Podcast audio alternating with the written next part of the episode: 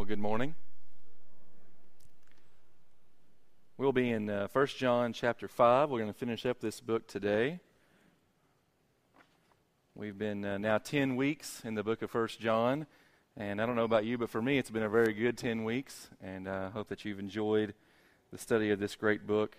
And uh, we'll be wrapping this up today. But don't forget some of the things that we've learned about 1 John because they'll or especially about John himself, because they'll become very useful to us about two months from now when we begin our study of the book of Revelation. John also was the author of that book, and many of the, the principles of, of interpreting the book of First John apply to the book of Revelation as well.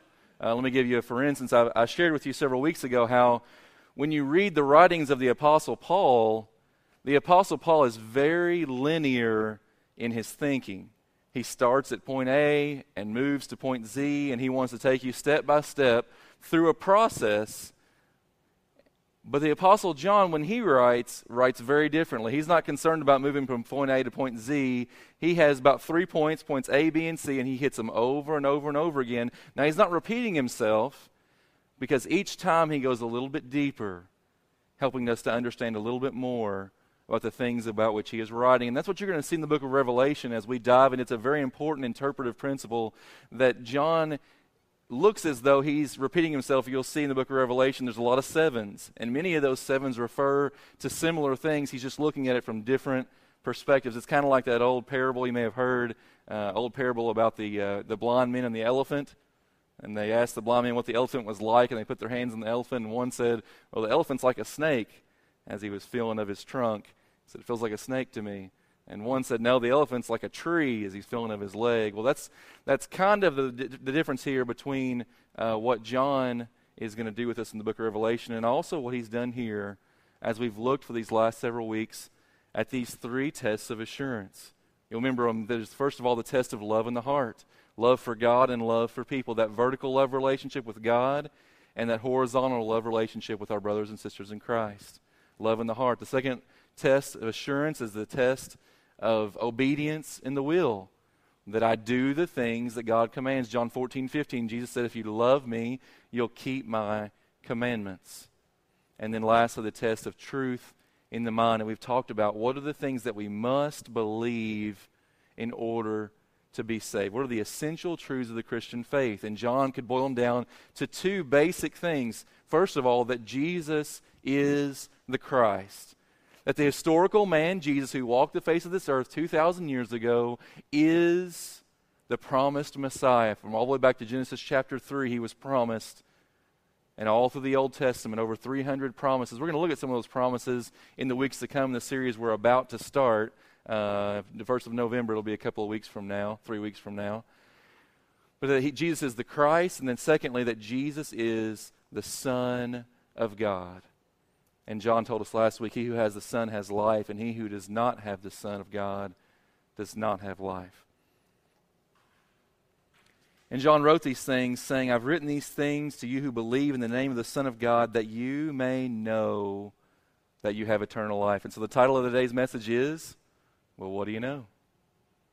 You've probably heard that said many times, and today we're going to see what do we know as we wrap up this book, and John wraps up this book in conclusion the question for you this morning is the title of this message What do you know?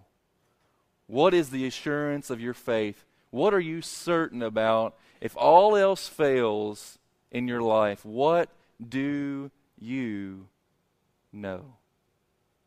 If you'll stand with me in honor of God's word this morning, we'll read these last verses of 1 John beginning in chapter 5, verse 13, the theme verse of this book, John writes these things under the inspiration of the Holy Spirit.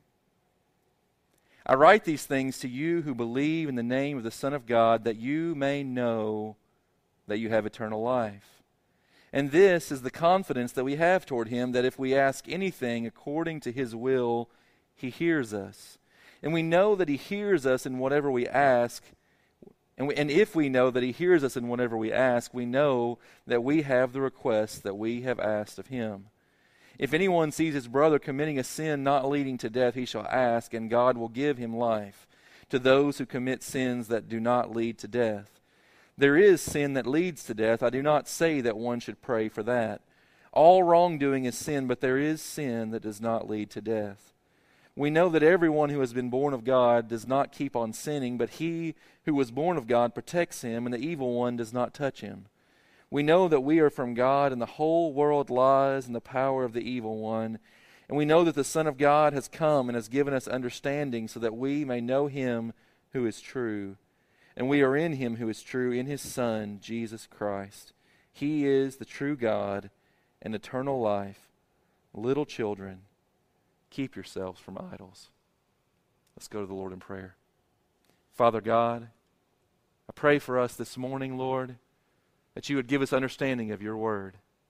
Teach us by your Holy Spirit. Help us to understand the things about which we will speak this morning, and not just to understand them with our minds, but that they would be implanted deep within our hearts, and that the result of these things would come out in our obedience to your will. These things we pray in Jesus' name. Amen. You can be seated.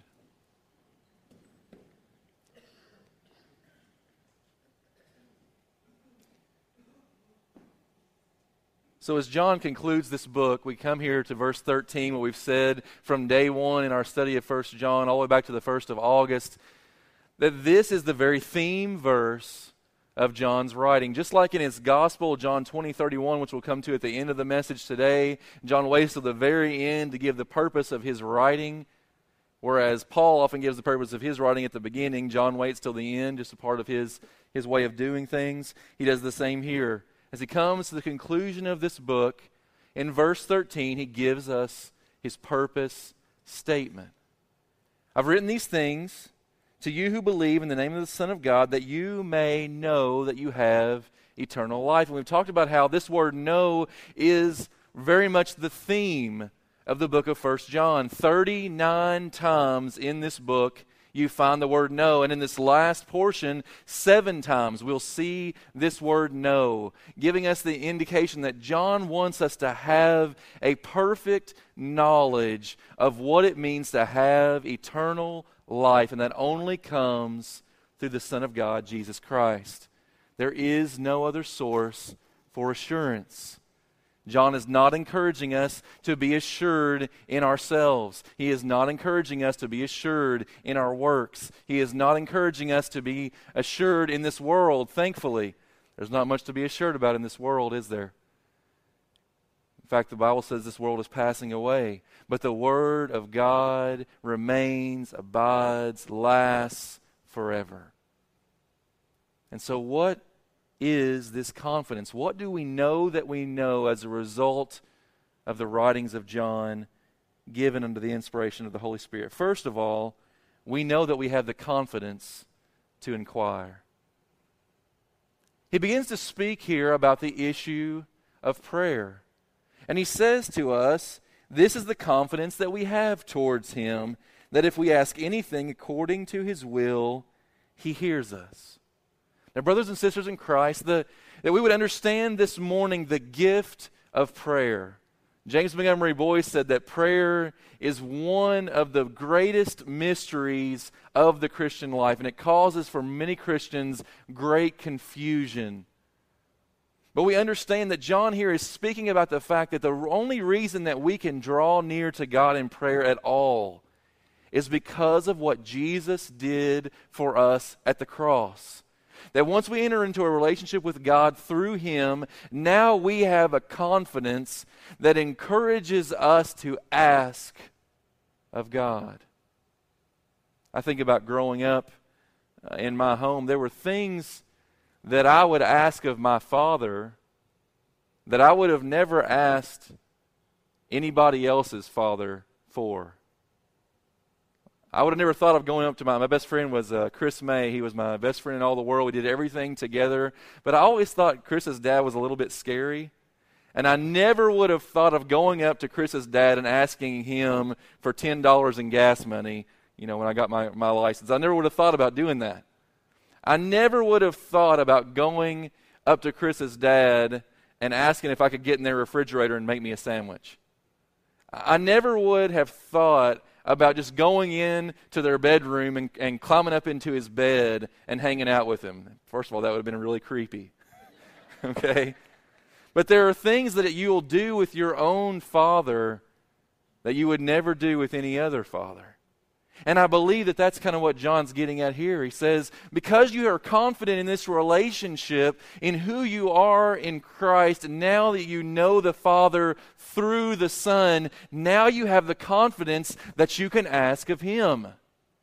And we understand these things about prayer. There's three principles here about prayer. If you struggle with prayer, and I, I just want to confess this morning, this is one area of the Christian life that I still struggle with prayer still remains in large part a mystery to me.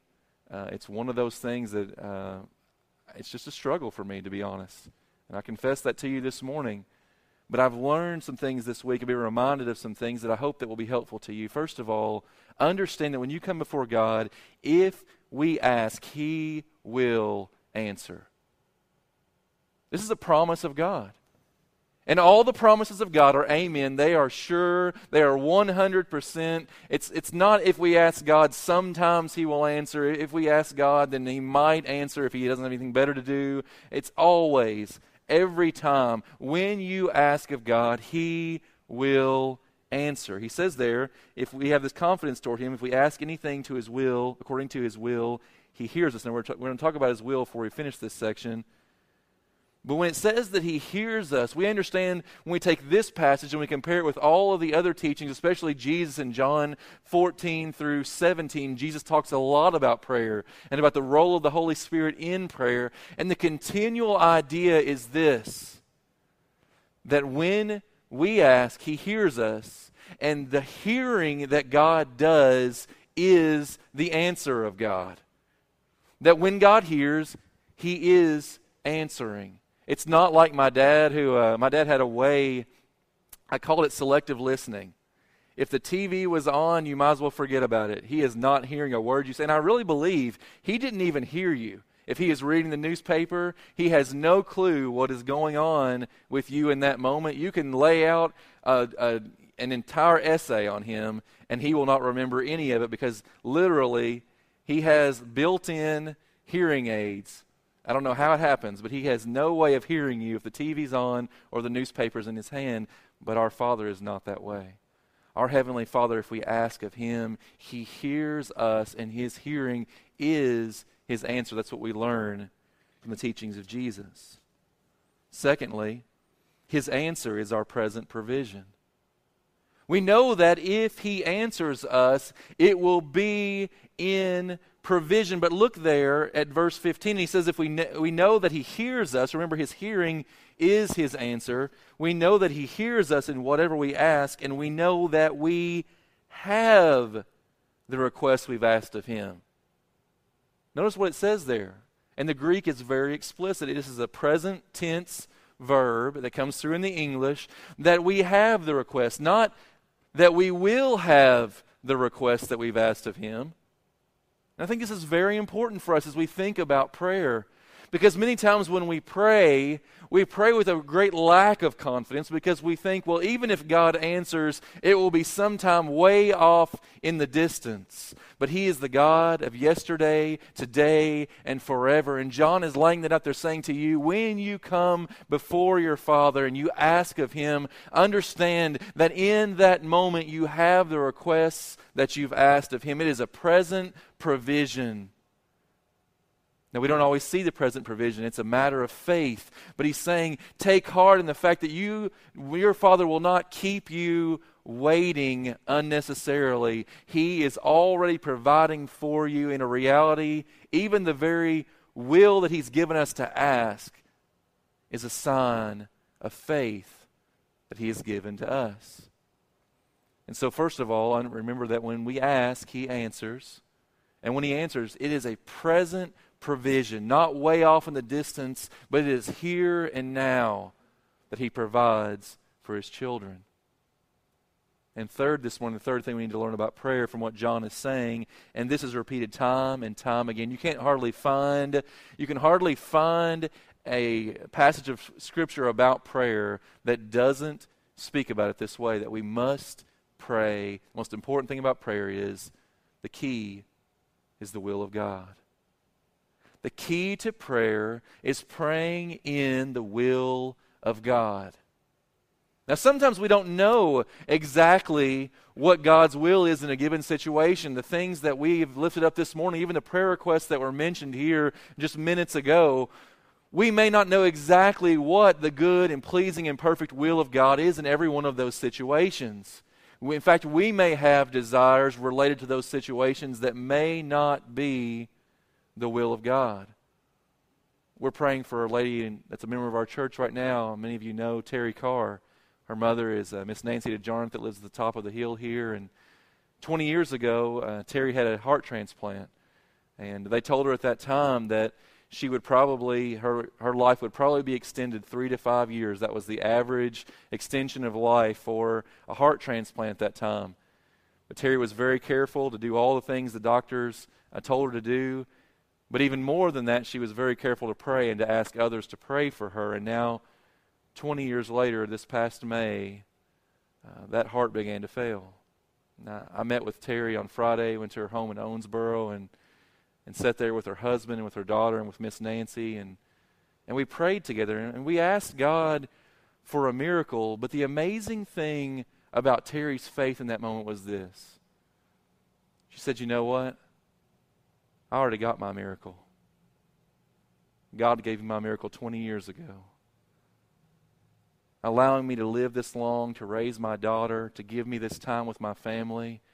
And I thought, what an amazing example of faith. And I want to encourage you, church, to continue to pray for Terry in these days, especially to pray for her husband, Neil, and for her daughter, Samantha, as it seems as though she only has days, maybe a few weeks left.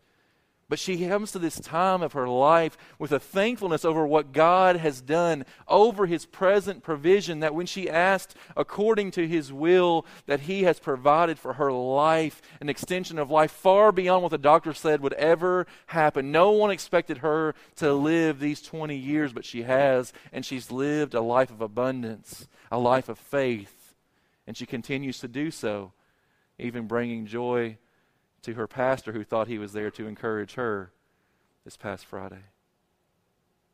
And so, if we ask anything according to his will, the Bible says, we know that we have the requests that we've asked of him. So, how do we know the will of God? Folks, we know the will of God through the Word of God. You cannot know the will of God and how to pray in the will of God until you dive into the Word of God. This is not optional equipment in the Christian life. This is a necessity for us because this is what will fuel our prayers. If your prayers seem lacking, dive into the Word of God and find that which you should pray for. We're going to find some things here in this next portion of Scripture this morning that we can pray for, even this very week. If you find your prayers lacking, it's oftentimes because you're not praying in the will of God as revealed by the Word of God. And so I encourage you in that. Dive into the Word of God and let the Word of God, His instructions for you, guide the way that you pray. And when you pray according to the will of God, you know that He answers you, and you know that His answer is a present provision. John 14, 14. This is a great verse to remember. It's an easy one because it's 14, 14. John 14, 14 says this If you ask me anything in my name, I will do it. Think about that for a moment. These are the words of your Savior, the one who poured out his blood at the cross for you. He says, If you ask me anything, I will do it. How can he say that? He can say that because he is the very begotten Son of God. He is the one and only who came full of grace and truth. And when he died at the cross for you, it was to make intercession for you. It was to be your mediator, to stand in the gap between you and God, so that through him you might have life. And if God has not withheld from you his only Son, then will he not also give you all things?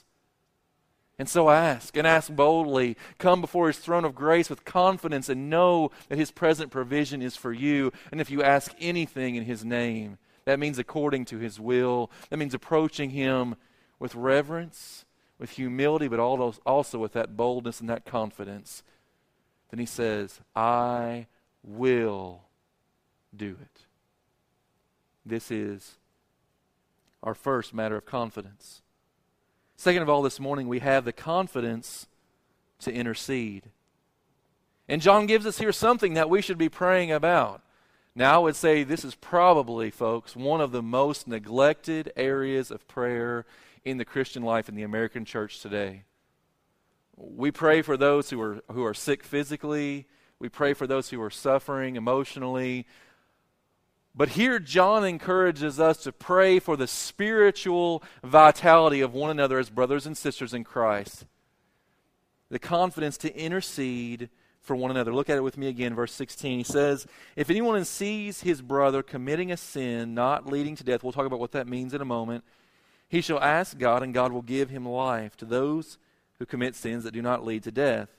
There is sin that leads to death. I do not say that one should pray for that. All wrongdoing is sin, but there is sin that does not lead to death. Now, there's two sins that, Paul, that John talks about here the sins that do not lead to death, and sin that does lead to death. Now, there's a whole variety, believe me, a whole variety of understandings of what John is talking about here. Every commentary that I read this week had something different to say. One guy said it was this, one guy said it was that. Again, this week, you're just going to get my take on it. I don't claim to have all the answers, but you're going to get what I, where I've come to after studying it this week. And uh, there are much wiser men than me that disagree with what I'm about to share with you. Uh, but I'm just going to give you where I've come down on what he means. Uh, kind of like we did last week when he was talking about those three witnesses the spirit and the water and the blood. I gave you my take on it, but I said there's a whole lot of other ideas. Folks, when we get to the book of Revelation, it's going to be, you're going to hear a lot of that. You're going to get my take on it, but there are all manner of different interpretations. That shouldn't leave us defeated. That should just leave us in faith knowing that God has the answers to those questions, and we just trust Him. And we do the best that we can to understand, and we trust Him with the things that we don't. So, what is John talking about here when he talks about the sin that leads to death and the sin that does not lead to death? Well, first of all, in these verses, let's understand the overarching idea first. See, oftentimes when we study the Bible, we get we miss the forest for the trees. We get caught up in the details and we miss the overarching idea. But usually, it's the overarching idea that helps us to understand the details. So, what is the overarching idea here? Let me lay it out for you. First of all, it's this: that sin in a brother should cause us to pray, not to gossip. Think about that for a moment. We see a brother or sister in Christ who has fallen into sin. Perhaps a man has left his wife. Perhaps he has cheated on his income taxes. Perhaps he has, we could go on and on with the sins that we might fall into. All of us, we are still tempted, even though we have the Holy Spirit dwelling in us. There is still the flesh warring against that spirit. And there are moments when we fall into that sin, but we know that we are not captives to that sin. We are not slaves to that sin. And so John says, for that reason, if you see a brother falling into sin, you should pray for him. Ask God, and God will give him life. The key word in this passage is if anyone sees his brother. We're talking about brothers and sisters in Christ here. That we see one another, we walk with one another, we live in community with one another, we entrust our lives to one another. And if one of us sees another one stumbling in sin as if they've fallen into a pit, then one of us should go and should help him out. But what about the one who has no one to help him out? You see, many times when a brother or sister in Christ falls into sin, that matter becomes a matter of gossip rather than a matter of prayer. We must be very careful. It's as if we see our brother who's fallen into the pit and we walk along and we look at him and we point and we laugh and we call all of our friends and neighbors to come and to point and to laugh at him. Look at this fool who's fallen into the pit. When we should be throwing down a rope to him and helping him out. And that rope that we would throw down is the prayers that we ask of God to draw him away from the sin that would lead him unto death and draw him to life. Now, what is John saying here? If you understand what John's saying, you've got to first understand what he's not saying. John is not saying that for us as believers, there is a sin that will lead us to spiritual death that separates us from God. You've already been removed from that. John is not talking here about someone losing their salvation. In fact, John has spoken against that from chapter 1 all the way up to this point. John has been speaking against the idea that someone could lose their salvation. So, what is he speaking about? Well, he says there, there is the warning. First of all, the warning. There is sin that leads to death. Well, what is this sin? What is he talking about? Again, my interpretation here. If we were to go over to the book of Acts, we find the account of two individuals. You may remember them called Ananias and Sapphira. Anybody remember those guys? Okay, a husband and wife team, and they set out to deceive God, ultimately, deceive the church. They saw Barnabas selling his property, and all the, I guess Barnabas got some accolades they wanted to get. He sold his property and gave all the money to the church, and they wanted to, felt like they wanted to do the same, but they, they sold their property and they kept back a portion of the money for themselves, but they came and brought their money as if they had brought the full sum to the church. And you remember that story. That as Ananias brought that money in and laid it before Peter, Peter questioned him and said, What have you done, Ananias? And in that moment, in his deceitfulness, the Bible says that Ananias fell over dead, and that men came and dragged his dead body out of the gathering.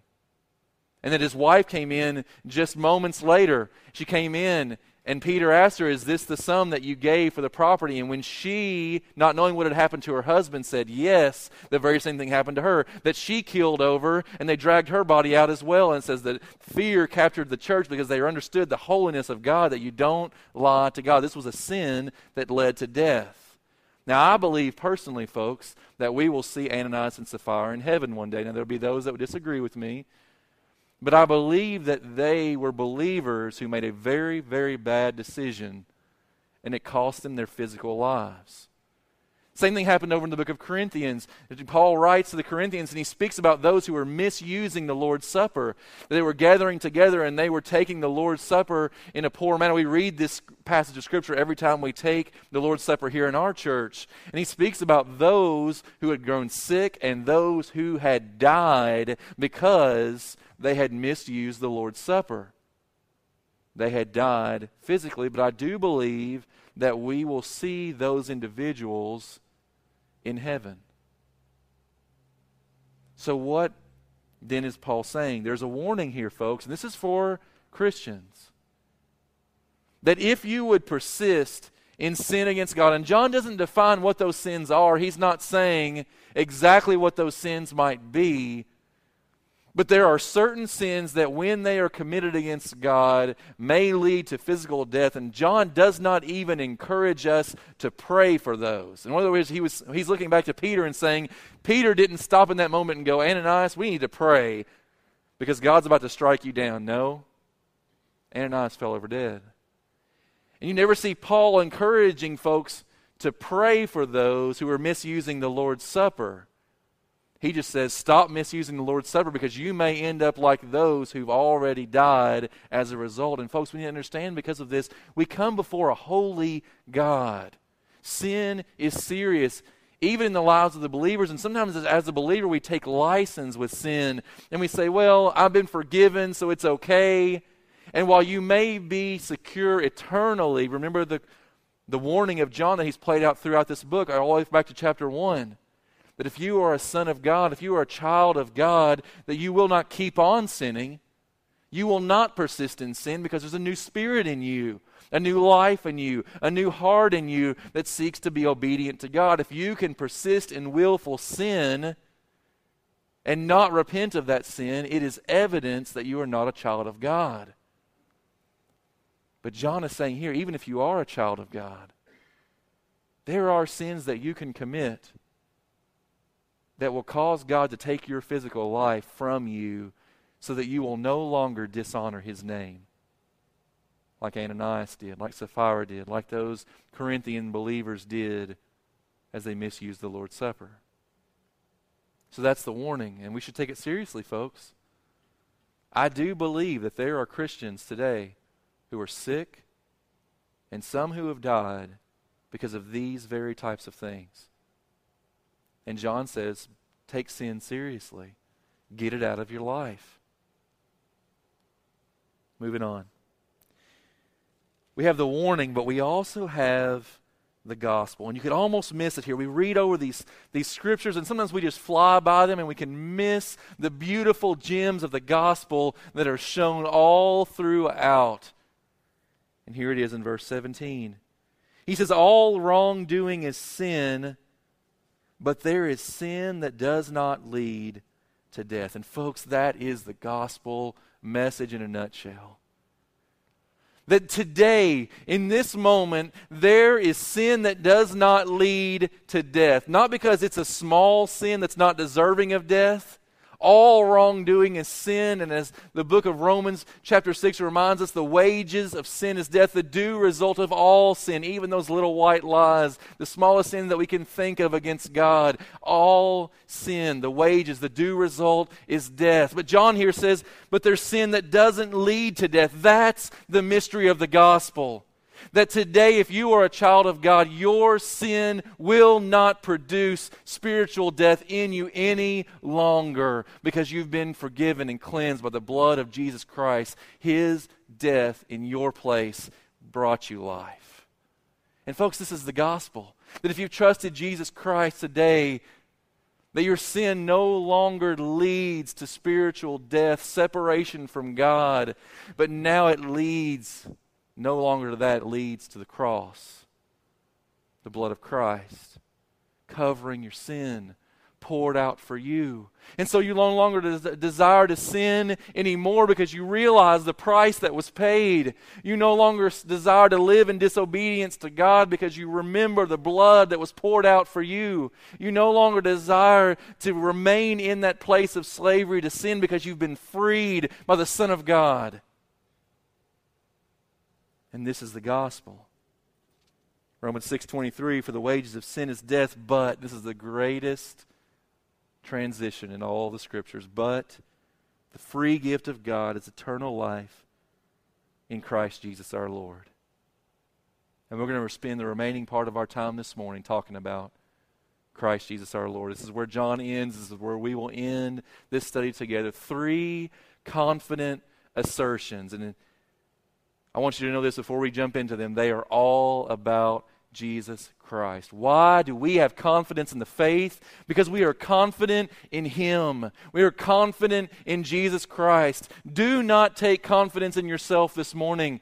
Don't take confidence in your works this morning. Don't take confidence in what you've been able to well up, some kind of false assurance this morning. Take confidence in Him. What is that confidence? First of all, verse 18, that Jesus saves us from sin. Rapid fire here. He speaks, We know, we know, we know. What do you know this morning? First of all, we know that Jesus saves us from sin. We know that everyone who's been born of God does not keep on sinning. You will not persist in sin. You will not continue in rebellion if you are a child of God. But he who was born of God, speaking there about Jesus, Jesus protects him, and the evil one does not touch him. You remember Peter? Just before the cross? That night when, G- when Peter said to Jesus, I'll never deny you. And Jesus said to him before the rooster crows this very night, you will deny me three times. Peter, the devil has asked to sift you as wheat, but I have prayed for you. And what was the result for Peter? The result was exactly what Jesus said. I've prayed for you so that when you've returned, when you've come back, to your faith that you will be able to strengthen your brothers. And what do you see Peter doing at the day of Pentecost? Standing before the people of God, a repentant sinner turned away from his denial of the Lord and now empowered by the Holy Spirit, preaching the gospel and doing things that had never been done before. And that is exactly what John is talking about here. That we have a Savior who protects us from sin and death. He's delivered us from it. but He also protects us from it. He continues to intercede for us. That He is seated at the right hand of God on the throne of glory this morning. And what is He doing there today? He is praying for you. Just as He prayed for Peter, He is praying for you. He's interceding for you with groans that words cannot express. The Holy Spirit intercedes for us, and the Lord Jesus intercedes for us. They are in communion one with another, a perfect unity, interceding for you, that you would have strength that you would overcome sin and death. Jesus saves us from sin. Second of these three assertions, Jesus has rescued us from the power of the evil one. Verse 19. We know that we are from God and the whole world lies in the power of the evil one. You don't have to fear the devil this morning. He has no power over you. We've talked about this in weeks past. He has no power over you but that which you give him. The devil is a dog on a chain, and the Lord Jesus Christ is holding the leash. He can do nothing to you but that which is allowed by the hand of your loving God. Just like Job in the Old Testament. We look at Job and we see the devastation in Job's life, but we often miss the protection over Job's life, that nothing happened in the life of Job apart from the sovereignty of God. And the same is true for you, child of God. Nothing is happening in your life right now apart from the sovereign will of your loving God.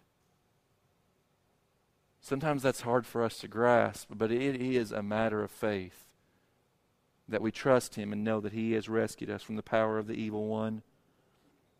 And finally, as we wrap this up this morning, the third assertion is this that Jesus is the Son of God and we have eternal life in Him. Can you say that this morning? Is that your statement of faith? That Jesus Christ is the Son of God and I have eternal life in Him. He is the long awaited Messiah that came into the world and that He he knew no sin of his own. He was perfect in every way. But he who knew no sin became sin for us so that in him we might become the righteousness of God. Is this the statement of faith for you this morning? Do you know Jesus as your Lord and Savior? Have you trusted him by faith? He who has the Son has life. He who does not have the Son does not have life. Let me leave you with John 20, 31. In John's gospel, he concludes with these words These are written so that you may believe that Jesus is the Christ, the Son of God, and that by believing you may have life in his name. Do you have life in his name this morning? Apart from life in his name, apart from life in him, you're merely existing your heart may continue to beat, your lungs may continue to inflate, blood may continue to move through your vessels, thoughts may continue to float through your mind, but it is merely in existence until He comes to you and brings you eternal life. Until that day when you trust in Him and you deliver all that you are to all that He is, and you trust Him by faith, and you know that in that moment you have the gift He has promised. You have that eternal life. And John has reminded us many times to go back to the beginning, go back to that day when you trusted Christ by faith, and the day when your faith begins to waver, when you begin to falter, when you're tempted to fall back into sin. He says, Go back to the beginning, go back to the gospel, go back to the day when you were finally awakened to the reality that Jesus Christ is the Son of God who died on the cross for your sins not just some general term that we talk about in church, but the day when it became real for you. When he took that old stony heart out of your chest and put within you a heart of flesh that beats for him. When he planted within you that Holy Spirit that now enables you to do what you could never do before in obedience to the will of God. That now enables you to pray, just as we've talked about, not just to pray for yourself and ask for what you need, but to pray for others, to intercede for your brothers and sisters, even when they're falling into sin, when they're faltering and failing. Is that you today? Have you trusted Christ? And if not, know this. If you would call upon the name of the Lord today, the promise for you today is this everyone who calls in the name of the Lord Jesus will be saved. So call on him today. Let's go to the Lord in prayer. Father God, as we come to the end of our service today, God, I pray that you would help us to examine our faith, to once more this morning take the test. Lord, to examine our hearts and to see if your love dwells there within us a love for you and a love for our brothers and sisters in Christ. That if there be any brokenness in those relationships, that we would repent of that and make that right before the sun goes down this day. That we would examine our will, our actions, and see if we are walking in obedience to your word, reminding ourselves that if we love you, we'll keep your commandments. It'll be not the source of our salvation, but the result of it. Lord, help us to examine our minds today. To ask these crucial, crucial questions this morning that we would ask whether we truly believe that Jesus the God man, is our Savior. And we've trusted Him by faith. And we know we have eternal life because of our faith in Him. And Lord, if we come up lacking this morning, that we know that you are the God of present provision that would call us to draw near to you, God. Thank you for that calling. That you've called us out of darkness and into your marvelous light, Lord. I pray for those this morning that continue to dwell in darkness, that continue to be slaves to sin, that have not trusted Christ by faith, Lord, would you give them the strength, the courage to step out this morning and take you by your word, to claim your promises as their own.